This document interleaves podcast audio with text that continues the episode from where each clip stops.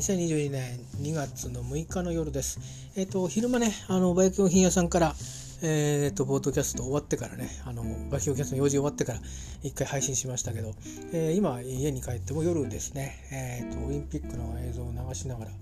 えー、女子ホッケーを見ておりますよ。えー、日本対中国なんですけど、中国の選手はですね、ほとんどあの北米から来て帰化した選手がほとんどだそうでございます。えー、どっかね、そういう国がサッカーとかでありますけどね、えーまあ、そうやってあのなんていうか、強化の仕方もね、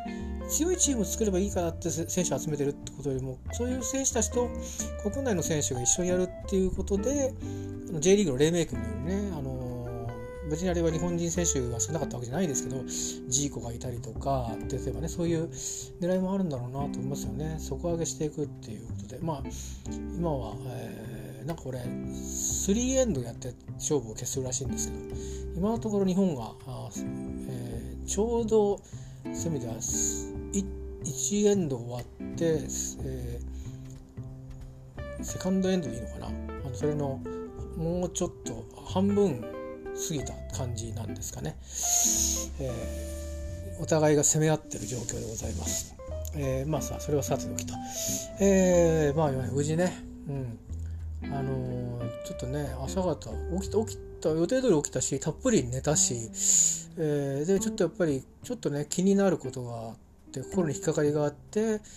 ちょっとなんか行くぞっていう気になかなかなれなかったんですよね。にじかんぐらいそれでまあいっかい寝て、えー、したらよし行ってみるかって気になってね、再起動し直して行ってきたわけです。まあ無事にね、事故なく運搬できてよかったですね。えー、であのお店の方も慣れたか、毎回会ってる方だったんで、街の方は覚えてるかどうか分かりませんけど、まあ僕の方もあの慣れないじゃないですか。バイク用品屋さんなんてめったに行かないし、うん、大体バイクのことで人に物を聞くっていうこともあの生まれて初めてやってることなので、あの借りてね、スクーターをこう観光地で借りて乗るとかいうことはあっても、そのなんかバイクのことをうるさいみたいな人がお客さんでいっぱいいるようなところにずかずか入っていくなんていう、でそれもあのなんていうかな、この人昔からバイクやってるんだなきっとなんて貫禄がある感じでもなくですよなんか原チャリ乗ってるただのおっさんみたいな人がいや俺は 何, 何しに来たんだみたいな感じもね、えー、っていう風に自分の中に他人の目線を持ってしまうような、ちょっとドキドキしながらでしたけど、最初はね、以下のいっかいめ予約しに予約の相談行った時は、その前ににかいぐらい電話してるんですよね。えー、まあその前に調べてるわけで、あのまあ三浦に行くってさっきも少しポッドキャストで喋りましたけど、三浦に住むとしたらってことを考えたときに、何がいるかっていうのを考えたときに、スクーターはいるんだと思ったけど、すぐに錆びちゃうんじゃねえかなとかって思って、で一つはもう僕が武将者であるということが一つと、それからやっぱり海風に当たるからどうなんだろうと思って、沖縄とかに行ってピッカピカのスクーターなんて見たことないし、で軽トラも大概錆びてますからね、沖縄っつっても本島じゃなく離島の方ね、つまりどこにだって海風がこう吹いてくるような環境にいれば、うん、それは錆びるだろうと。でじゃあ錆びさせちゃっていいのかっていうとそうでもないし、じゃあ な, なくてもいいのかっていうとないとなると、ちょっとこうそこに暮らしてる魅力とかも半減しちゃうだろうし、あのちょっとこう大きなものを買いたい、大きなものだけどだってかな、重たいけど少しちょっとこのタンクにメットのね、タンクのところに入るスペースに入るぐらいで済むんだったら、重たいものを買いたいとか、前のカゴに詰めるぐらいだったら買いたいって時にちょっとあれば便利なんですよ、やっぱりね。えー、でもちろんあの本当のおじいさんになってもずっと運転し続けるかって言えば、普通免許を返すまでの間しか運転できないわけなんですけどね、あの多分二輪の免許を取り直すことはしないと思うので、えー、だからもちろん そのそんなに長々とこれから先何十年も乗りますっていうわけではないんで、まあどうでしょう、このスクーターともういちだいぐらい乗るか乗らないかぐらいしか多分乗らないと思うんですけど、でも安い買い物ではないのでね、やっぱりあのー、まあ言ってみれば iPhone, iPhone 買うぐらいで買えるっちゃ買えるものなんだろうけど、 iPhone 買うつもりになっていればそれにもうちょっと買えば、それよりかあのー、えー、と比べたら十分にあのーペイするあの買い物っていうかね、便利な乗り物なんですけど、まああのだけどやっぱりいくらね整備よくしても自分がちょっと掃除をなんかね、あのー、細かくできなかったからってわーっと錆びちゃったっていうのも困るし、なんとかないのかなと思って考えたところが、まあ完璧に何か防止できるわけじゃないけど、多少ね多少、あのー、その塩に塩対応じゃないけど、あの塩害対策に多少は助けになるらしいという一縷の望みをかけまして、えー、コーティングしようと思って、えーまあ、コーティングを入れると、あのー、バイクもねもうワンランク上の免許取ってでかいの乗ったらみたいな、でかいスクーター乗ったらみたいなこと言われそうなぐらいお金がかかるんですけど、でもあのー、まあどういう地域で乗ってるかによりますけど、例えば上手に乗る人はじゅうねん以上やっぱり一つのスクーターを乗る人もいるみたいなんでね、まあ僕の場合何年乗るか分かりませんけども、せめてごねんぐらいは乗りたいなと思うんですよね、えー、あのー、だからまあそう思ったらそれなりのお金かけてもよかろうという計算でね、まあ、あの最初にそれやっておけば、あの僕止めるスペースはちゃんと借りれてるんですけど、別にそこに水場があるわけでもないので、まあ、部屋からあのなんかポリバケツにシャワーがついてるみたいなのを使って水洗いするぐらいの手入れでね、えー、いいみたいなんで、あのワックスとかかける必要もないわけですよ、コーティングすれば。だから、えー、とりあえず、あのそういう風にしてやれば、その程度の掃除だったら、まあ、あのこういう真冬の寒い時はちょっときついなと思ったりしますけど、でもやっぱりね風が強い時はやっぱり、あのー、やっぱやった方がいいんだなって今日向こうで言って思ったんですけど、一応車体の傷なんかを、新車とはいえねあのいろいろ多少乗ってますからちょこちょこ傷はついてるわけですよ。そういうのを確認するの見てくれてて、あれこれって海の近くにいるって言いましたよねって、はいって言ったら、こうなるんですねって言って、どれぐらいの近さにいるんですかって、これにキロ以内ですねって言ったら、これ見てくださいほら塩溜まってますよって言われてあのー、なんだっけな動力部分なのかな、あるいは前輪のどっかだったかな、なんかね白くなってて、多分あの風が夜わーっと吹いてた時があったりしたし、あの雨が降った日もあったし、屋根付きなんだけど風がほら水分含んでるじゃないですか、だからそれがついちゃったか、あるいは運転してる時に帰りがちょっとパラパラって降ってきた時があったんですよね。それが付着しちゃったのかちょっと分かんないんですけど、まあとにかくあやっぱりやっぱり塩はこの空気中にあるんだってことをしみじみ思いましてね、えー、で教えてもらってなるほどと思って、まあコーティングする意味があるんだろうなと思ったりして、まあ、前から調べてあったんですよ。でどういうふうな段取りで申し込みに行けばいいかとかいろいろ聞いたり、えー、で実はそのお店技術者はいるんだけど、今できる人はその一番そこの偉い人しかできないっていうことで、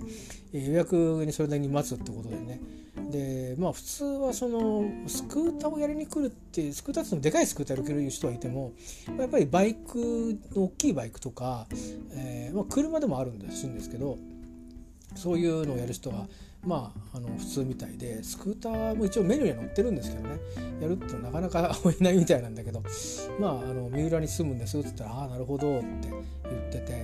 えー、まあまあそんな感じでねにどぐらいいろんな電話で話をして、で結局いちがつ正月明けに予約をしに行って申し込みして、で今日組むのはあのえー、納める日で納めてきて、で、まあ、なんかね仕上がってからお金いいって言われたんだけど、やっぱり気分の問題もあるんでね、えー、先に払っておきますよっつってあの払ってきましたけどね、一応まあ予算当初の予算通りで、えーまあ、メットも含めてね、メットもそんなに高いもんではないんですけど、あの洗い出照英だったもんじゃないんですけど、メットのスペースに入らないんでジェット型のヘルメットなんですけども、とは言ってもまあやっぱりいろんな意味で傷ついていくのを抑えることはできるそうなんで、一緒にやってもらうことにしましてね、まあまあ頭を守るもんですし、別に見栄えはどうでもいいんですけど、あの傷んできて中が腐食しちゃうっていうのは良くないですからね、うん、一応そういうことで、えー、終わったんです。良かったですよ。でまあ帰り行き途中あのまあ行くかって気になって、一応安全運転で行こうって声に出して言って、自分でで、まあ、最初走り始めで知ってる道のまでの間にウォーミングアップができた感じですね。あの運転する時のちゃんとこう、えー、バックミラーを見て前見てこうやってちゃんとこう事細かに周りの状況を観察していくっていうのを、えー、ウォーミングアップの定則ですからねがちゃんとできて、で、あのー、知らない道に入っていく頃になった時にはもう気持ちもウォーミングアップがしっかりと終わっててっていうことで、本当は運転する前に終わらなきゃいけない気もしますけど今日の場合やむを得なかったので、えー、で一応まあ最低限の安全を確保できてたと思いますんでね、まあ、それで行って途中からはあれこんなとこがあんのかとかこうなってたのかみたいな、でこうやって超えるとああここで横あここで横須賀なのかとかそういろんなことを思ったりして、えー、走ってましたよ。であこれで八景島シーパラダイスなのかとかって思って、で自分はあの横浜の山の方にいたわけですよね。でそこから、まあ、あの高速道路みたいに高速自動車専用の道路を使って、えー、八景島の方に行ったりとかあるいは金沢動物園とか行ったりっていうのが結構あったんで、あなるほど南から行くとこういう感じなのねっていうのと、あと昔先輩が住んでた時に通った衣笠なんかを通ったりしてちょっとそんなこと思い出したりしてね、まあ、先輩もう亡くなっちゃったんですけど、あでしかもまあその時に一緒に行ったあパートナーともあのこの後、えー、なんかあのさようならをする予定なのでなんだかいろいろとあのちょっと一瞬複雑な思いになりながらですね、あいかんいかんとあのこういうあの邪念が入るとあの安全運転に支障がきたすからっていうんで、まあ、とにかく、まあ、先輩今撮ってますよなんてことを言って、まあ、先輩は最終的にその衣笠にいたわけじゃなくてあの違う方ところにねまた近いところなんですけどご実家の方に戻って生活をされてる時に亡くなったんで、えー、ですけどね、まああのお通夜とかに行って、えー、たのをもう一度思い出しましたですね。まあ、そんなことで、でその衣笠通り過ぎて横須賀の方まで出て行って、でそこからうんこっからまだね横浜に行くまで結構あんだろうなと思ったんですけど、あっという間におっぱまとか出てきて、であっという間に金沢発見してあれそろそろ曲がるんじゃねとかって思って、えー、でまあ曲がるとこここだって海の公園ってここ多分ここだろうみたいな。で曲がってはいいんだけどそこ先地図でよく見てないからえこれ間違ってねえかとかって思ってあ直そうと思って入った道は実は間違いだったんですけど、間違ったおかげでコンビニ見つけてそこで休憩して で, で見直してちゃんと行ったつもりなんだけどやっぱりまた間違って結局はなんか山をぐーんと越えてね山の住宅地をぐーっと越えてあの金沢文庫からその八景島の方の方に出てそこからまあえー、最終的にあのバイク用品屋さんにたどり着いたというような感じでございまして、まあ、そうやってやっていく中で気持ちも温まっていったんでね、まあ、夕べの引っかかりっていうのも少し薄らいでいって、えー、まあちょっと内容が内容だったんでねあの、うん、まあこう記憶に思い出させるとあのやっぱりちょっと今でも引っかかりはあるんですけど、でもまああの、えー、今日は運転したおかげでね何せ寒かったですからにじかんぐらいかかったんですよ。 Google で自転車で行くとしたらっての調べたんですけど、えー、さんじゅうななキロぐらいの距離があるんですけどここからでいちじかんごじゅうごふんかかりますって書いてあったんですね。で自転車でいちじかんごじゅうごふんってだいたい時速何キロなんだろうと平均でじゅうろく、じゅうななキロみたいな感じらしいんですよ。えー、まあそうですよね計算的に合ってますよね。でそれぐらいの道のりなんでまあ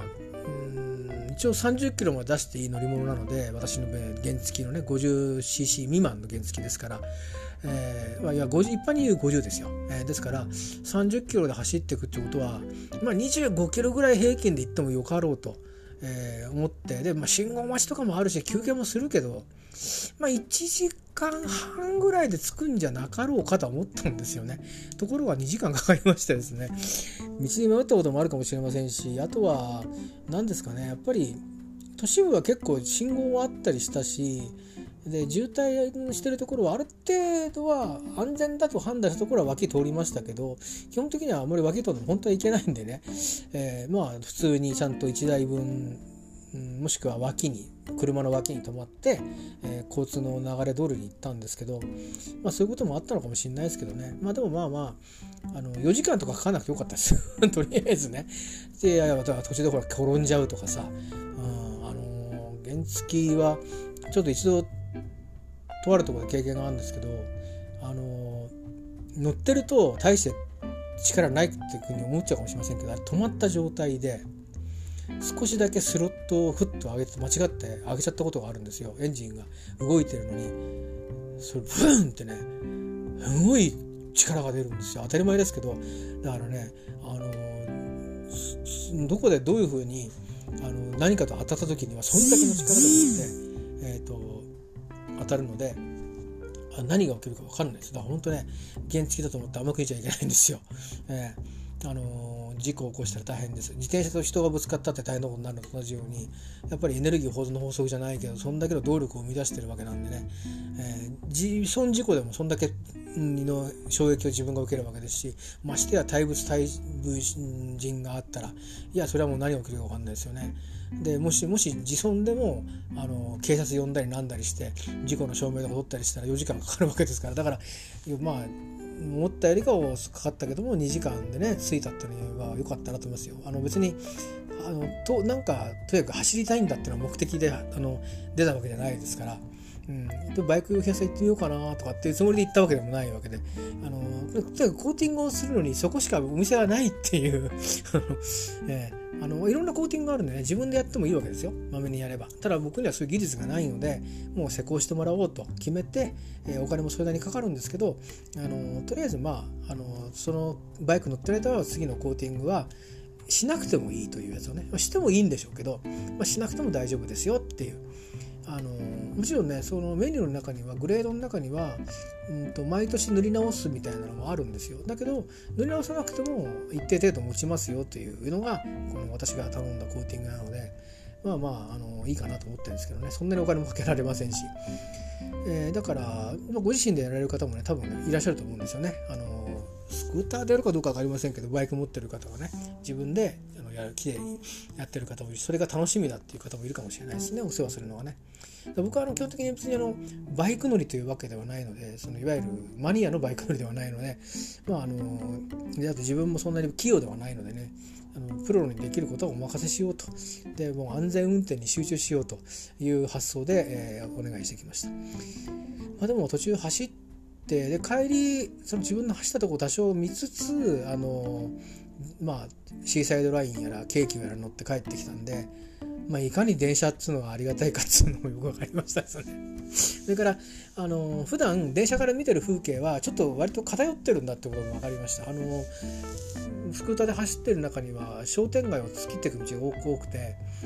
なんかねいやいやこれまた三浦の方もあのこの辺いいよなと思って移ってきたんですけど、うん、横須賀の方のこういろんな駅の周辺の商店街なんかもなかなかねおつでしたよ。あのいやもしかしたらあの前ほどの活気はないんですってことをおっしゃる向きもあるのかわかんないんですけど、いやなかなかおつなね、えー、商店街いっぱい取ってきましたね。いやいやいいとこじゃんとか思って、あのいやうん暮らすにはねもしかしたらいいとこなんじゃないかなと。あの僕は今回その土地を選ぶのに全くあのこの京急沿線で他の駅はあの三浦海岸とここしか考えてなかったので全然探しもしなかったんですけど、でも本当例えば縁があってね横須賀に住みますとかやったら、えー、いろんな商店街があってねいやいやいや面白いなと。あとそれからなんかね突然線路端にスナック街みたいなのが登場するとこがあって、それも面白かったですね。はい、あのなんだかどういう歴史があってああなってるのかってちょっとまた誰かに聞いてみたくなるようなそんなようなエリアも通って、まあ、そういうことでちょっと珍しいもの見たりして、えー、たのでね良、えー、かったですね。乗ったらねお腹減っちゃってね、まあ行きのコンビニ休憩で肉まん食べてなんだ、えー、カフェオレかなんか飲んでですね、でトイレ休憩させてもらってで少し小腹満たしたんですけど、でもお昼ご飯食べて薬飲まなきゃなと思って鼻体発見まで戻ってきて、もう車ってスクーター預けちゃった後ですね、でなんか食べようかなと思ったけどちょっと思ってる予算よりかお高めの子しかなかったんで、まあいいやと思ってあの部屋に戻ってから何か食べようと思って結局食べて帰ってきてたあのなんかまんじゅうだのナッツだの、えー、それからなんか食パンにマーガリン塗ってなんてなんか炭水化物ばっかり食べまして、えー、それで薬飲んだんですけどね。だからまあ、まあ、昼飯は肉まんで今日はおしまいっていう感じで、あとおやつみたいな感じになっちゃいましたけどね。うんやっぱりあのーなんだろうね最近あのいや食べるときは食べてますよ。もちろんうなぎ食べたり寿司食べたりとかいう時もこの数ヶ月の間にありましたけど、正味でもね三浦に来てからだってまだ全然マグロ食べてないですよ私。うん、三浦に来るって移り住むと決めてから部屋決めてからマグロを食べに行ってないですよ、うん、いや別に行きゃいいんだろうけど、あの別にそういう予算的なものもねもちろんあるんですよ、あのあのあるんですけど、まあまたね季節を改めてからでもいいかなって気もしてるのと、まあもうこうで暮らすってことになると普通の暮らしをすることがまず先で、それができたからですよね。なんかじゃあ、あのなんか魚売ってるとこ行って魚でも買ってこようかとかね、その地元の魚を買って何かでも煮付けにしてみようかとか、あるいはその刺身にしてくれるとこあって売ってるとこあったら刺身にしてもらって買もらって帰ってこようかとか買ってこようかとか、まあそういう余裕ができたからでいいかなと思ってね。一応まだしらすしかここでは食べてないんですあの買いに行って、えー、それはえっといっぱくだけ越してくる前に泊まった時かな、その時にしらすを買って、えー、で隠れ家に戻って食べたっていう、隠れ家に戻って食べたってなんかどっかのアジトがあるみたいですけど、隠れ家にしてたところに、えー、持って用事が終わったのに持って帰ってで 1, 1週間かけて食べましたけどね、美味しいんですよ。あのー、本当にね醤油なしでも飯バシバシいけるぐらい、あの適度な塩加減でもってですね、釜揚げしらすね、で生のしらすもあるんですけど、あの予約しとかないと売り切れちゃうのと、なんかシーズンはさんがつぐらいかららしいんで、やっぱりこう海のしけのね状態とかも あ, あるし、なかなか毎回生しらすがあるとは限らないんですよ。で生のしらすもまたこれがねうまいですね、プリプリっとしてて臭みがほとんどなくてね、えー、あのーできればもうその売り場の冷蔵庫から出したその場で食べるのが美味しいっていう、えー、最初の時は、えー、家に散々三浦を観光して家に持って帰って食べたのかなんかそんな感じだったんですよね。だからそれで時間が経ってたんですけど、それでも美味しかったし、にかいめはあのジャーにご飯やあったかいご飯入れて持ってきて買って、えー、三崎港のなんかベンチみたいなところでそのまま食べましたね。最高に美味しかったですよ、えー、なんで僕の贅沢はもうそのしらすですよマグロももちろん美味しいんですけど、あのー、まあさんげんぐらいのところでマグロは食べましたけど、でうんといろんなもの食べたんだったらここのこれだなとか、あいろいろ、あのー、自分の中でチョイスはありますけど、まだねまだ何軒も店があるんですよ。あのこのこの漬け丼うまいよとか行ってみたいなと思ってるんですけど、まあなんか特別なことがあったらねご褒美にと思ってます。あのこれで暮らしてねわざわざ来て食べるんだからこんだけお金使ってもいいやっていうんじゃなくて、ここで暮らしてるわけなんでね、うん、特別なことがなかったらなんか普通のものを食べて暮らすっていうことをでじゃないと生活もねあの持ちこたえられませんから、えー、そんだけのお金あったら 何, 何日食べれるんだ多いってことに頭がなっちゃうんでね、やっぱそこはちょっと僕もさすがの僕もねあのルーズな私も切り替えができてるみたいですよ。でもねしらすはね毎週は毎週末来るために別に週末来なくても行っていいんですけど、あの仕事があるんでね行くわけにいかないんで、あのー、だからまあ週末狙いになっちゃうんですけど、まあ、しらす買いに行こうかな買いに行こうかなと思うんですけど、まあ、やっぱりいっしゅうかん働くと結構くたびれてたりするんで、えー、土曜日のスタートが遅くなったり、あるいは病院があったり日曜日もこうして予定があったりとかいうことがあったり、まあ、前の日にちょっとね心に引っかかることが起きたりして、えー、ゆっくり休んどこうかなと思ったりとかして、まあ、なかなか、あのー、タイミングが恵まれてませんが、まあ、時期予期も良くなると思うんでね、あのー、まあスクーターばっかり使わないでもご飯持ってプラプラ歩ってってしらす買ってご飯食べて帰ってパラプラ歩って帰ってくるなんていうのも、えー、いいかもしれないですね。まあプラプラ歩いていくときはいいんだけど、帰りは上り坂だからきついかもしれないですけど、えー、まあ陽気が良くなったらそんなこともできるから、まあ、楽しみはとっとこうかなと思いますよ。えー、縁がね、あのー、ここってのことの縁が長いことあるんだと想定すればそんな焦ることはないんでね。でそういう意味では焦ることはないって意味で言えば、もちろんこの三浦の周辺の探検っていうのも、えー、結構道がね危ないところもあるらしいんで、まあ、気をつけつつなんですけども、そういうのも先にしてからになりますけど、今日行った行程がまあよんじゅっキロ弱走ってるんですけど片道ね、えー、で実はまあ三浦半島は東側行くと横浜の方に行くわけですけど、西側を登っていくと、えー、葉山、逗子、鎌倉とこういう風なところに、えー、行くわけですよ。えーえー、だからあのーまあかつて車で先輩のところとか、あるいは家族でとか、あるいは独身時代にとか、まあ、散々から来たところ、えー、にアクセスもできるんですね。で、まあ、多分今日走ったぐらいの時間あればつけると思うんですよね。だけどいけるのかなってちょっとあんまりこう確信を持ってなかったんですけど、今日まあ横浜まで行ってで来れたので、まあ、あの注意すべき点は若干違うんですけどね。町走りとあの海沿いの道の小刻みにぐねぐねぐねぐねしてるところで、しかも人が結構車も来るっていうところで運転するのは多分あの注意すべき点は違うと思うんだけど、気をつけながらね行こうと思えば、時間ゆっくりかけて焦らずに行けば、あのちょっとした冒険に行ける距離感なんだなってことも分かったので、まあまあ、あのこれも陽気のいい時に、えーまあ、今年なのか来年なのか分かりませんけどね、えー、あるいはまあ残暑の頃とかに、えー、夕焼けを見にとかっていう感じで、えー、行くのもいいかななんて、えー、思ってますよ。まあ、帰り夜になっちゃうのは危ないかもしれないけど、えーあのー、でもね、なんか、あのー、うまいこと、うまいことタイミングを選んでね、鎌倉あたりにも足を伸ばすっていうこともできるんだと思って、えー、まあ本当にあのスクーター自体は思ったよりも安定感があるスクーターなので、あの別に特別なスクーターを買ったわけじゃないんですけども、えー、まあ本当に、うん、あのきちっとね、えー、決まった整備もちゃんと欠かさずやったり、それから日頃とにかくまああのできることは僕水洗いしかできないと思うんであのそれだけはちょっとあのこまめにやるようにして、えーね、せっかくコーティングをうまく仕上がってきたら、そのコーティングしたのに錆びさせちゃいましたっていうのはまずいんでね、あの万能じゃないんですよね。例えば鳥の糞とかはまずいんですよ。で、同じように多分あの塩分みたいなものとか、なんか有機物がずっとくっついた状態良くないと思うんで、やっぱり水洗いして洗い流さないとやっぱりあの弱くなっていくと思うんでね、えー、ですから、あのそういうことにちょっと注意しながらよくメンテナンスをして、えー、まあ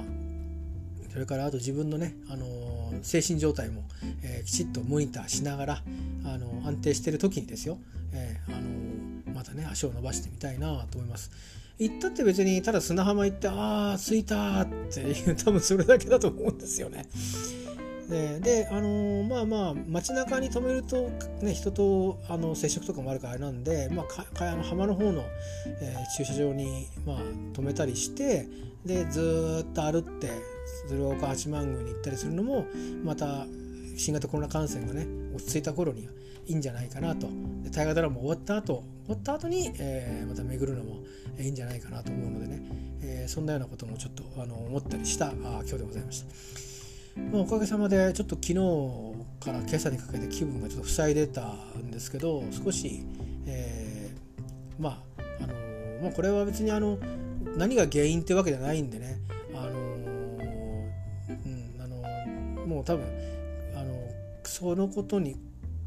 関わり合ってる時は常にあんまり気分が良くないんだと思うんで、えー、もうこれはもうずっとそうなると思うんでしょうがないことだと思うんですけど、でもまあ今日ね、せっかくの休みで、でそういうバイクの自走であの搬送があるって時にそういう風になったので、ちょっと自分でもどうしようかなと思ったんですけど、まあ、結果的に今日はあの終わってみると非常に気分もえだいぶ解放に向かってね、えー、でいろんな面白いもの見たんだ実はと思うと、振り返ってみると面白かったなと思って、面白い一日だったじゃないかということでね、笑いそうなんで、また今週から、えー、三浦に移ってさん週目の勤務も始まりますけど、で仕事ももう何やるか分かってる仕事もあるので、であるいはまたなんだこれ一体どういうことなんだみたいなことの、えー、問題解析なんかもしなきゃいけないのもちょっと出てくるかなと思いつつですけど、まああのやりがいのあるいっしゅうかんがまた始まると思うんでね、えー、まあまあ気分よく始められそうなんでよかったです。ということでそろそろさんじゅっぷんになりますんで、えー、夜の一人喋りをこれぐらいにして、この後私は、えー、オリンピック見てご飯食べて、大河ドラマ見て、アニメーション「鬼滅の刃」を見てで、えー、寝ます。もうお風呂入りましたんで、えー、あのあとは食事して寝るだけですね。えー、なんかね今日も地震があったっていうんですね。で先週も地震があったんですよね。えー、先週っつってもあれかいつだ木曜日の木曜日の朝かなんかね、えー、今もこれあのもう気になっていることはリアルタイムじゃないと思うんですけど、えー、栃木茨城の方で地震動が出てますね。震源地とか分かりませんけど、なんかこのところねあのいろんなところでこう地震が起きてるんでちょっと心配ですね。えーまあ、でも起きたらばとにかく命を第一に考えて安全を確保すると、それだけを思って何が安全かっていうのを考えるってことと、あと避難するときは、えー、とブレーカーを落として避難しましょうということでよかったでしたっけね。津波の心配があるエリアは高台にとにかく逃げるということで、私の場合は微妙なんですよね、ここね。うんとね、多分海の方に暮らしている方はこの辺まで避難してくると思うんですよ。でこの辺では危ないとなると事前避難とかいう指示が出る場合もあるみたいなんで、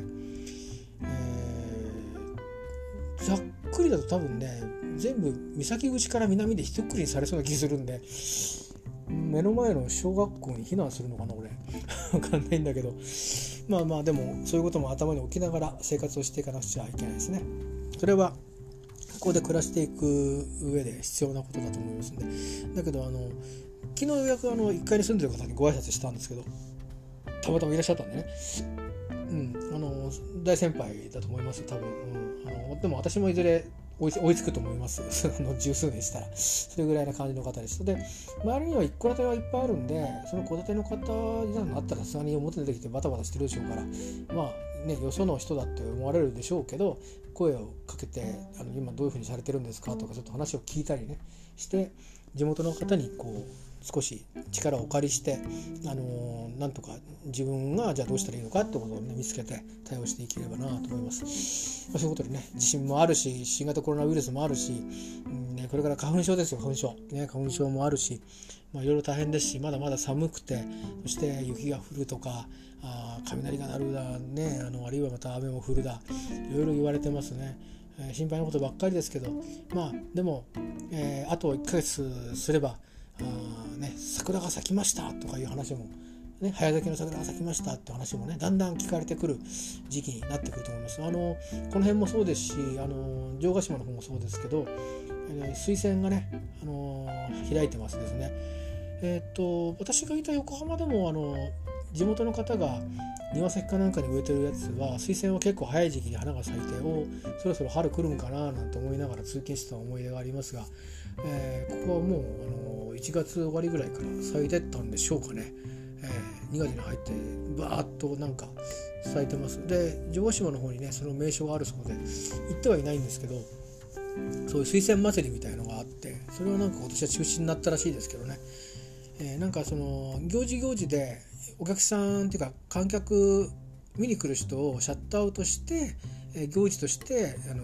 ー、やるというそういう神事みたいなものは再開したりとか、ブームブーム、あのー、コロナ禍ですけども、えー、いろいろやるものもあるようですが、まあ単純に人が集まるっていうやつはまだやっぱり中止にしましょうかっていう、まあ、オミクロンがあったからと思うんですよね。じゅういちがつくらいの感染状況だと多分やってたんじゃないかなと思うんですけど、いうことで、えー、まあ、祭りでないんで困らない分には行けば見れるのかなと思うんですけどね、どんなものだかあれですけど、まああのー、下田なんかもね有名ですよね、水仙とかね。でこの辺もなんかそうらしくて、まああのー、暮らしてると寒いなとは思うんですけど、多分植物からすると多分土の温度とかそれがどれぐらい下がるかとかいろいろ違うんでしょうねきっとね。で日中はの日差しが出てると結構あのー、暖かいんですよ。えー、だから日が出てれば暖かいってことは植物にとってはそれはダイレクトにやっぱりあのー、季節の時間を知らせるものなのかもしれません、もしかしたら。ということでね、えー、いろいろまあだんだん自然は自然でちゃんと、えー、今年は寒い年だと言われつつも春に向かって、えー、動いてるぞということを感じたりも、えー、しておりますが、まあまあ、あ息災でおきましょう。ではまたお耳にかかればと思います。今日もなんか一日長々と喋っていっぱなしでしたけど、えー、何せね一人で、ねえー、こうでもしないと喋らなくなっちゃうんで、えー、また今後ともお付き合いいただければと思います。えー、では三浦の岸からお送りしました。またお耳にかかりましょう。ありがとうございました。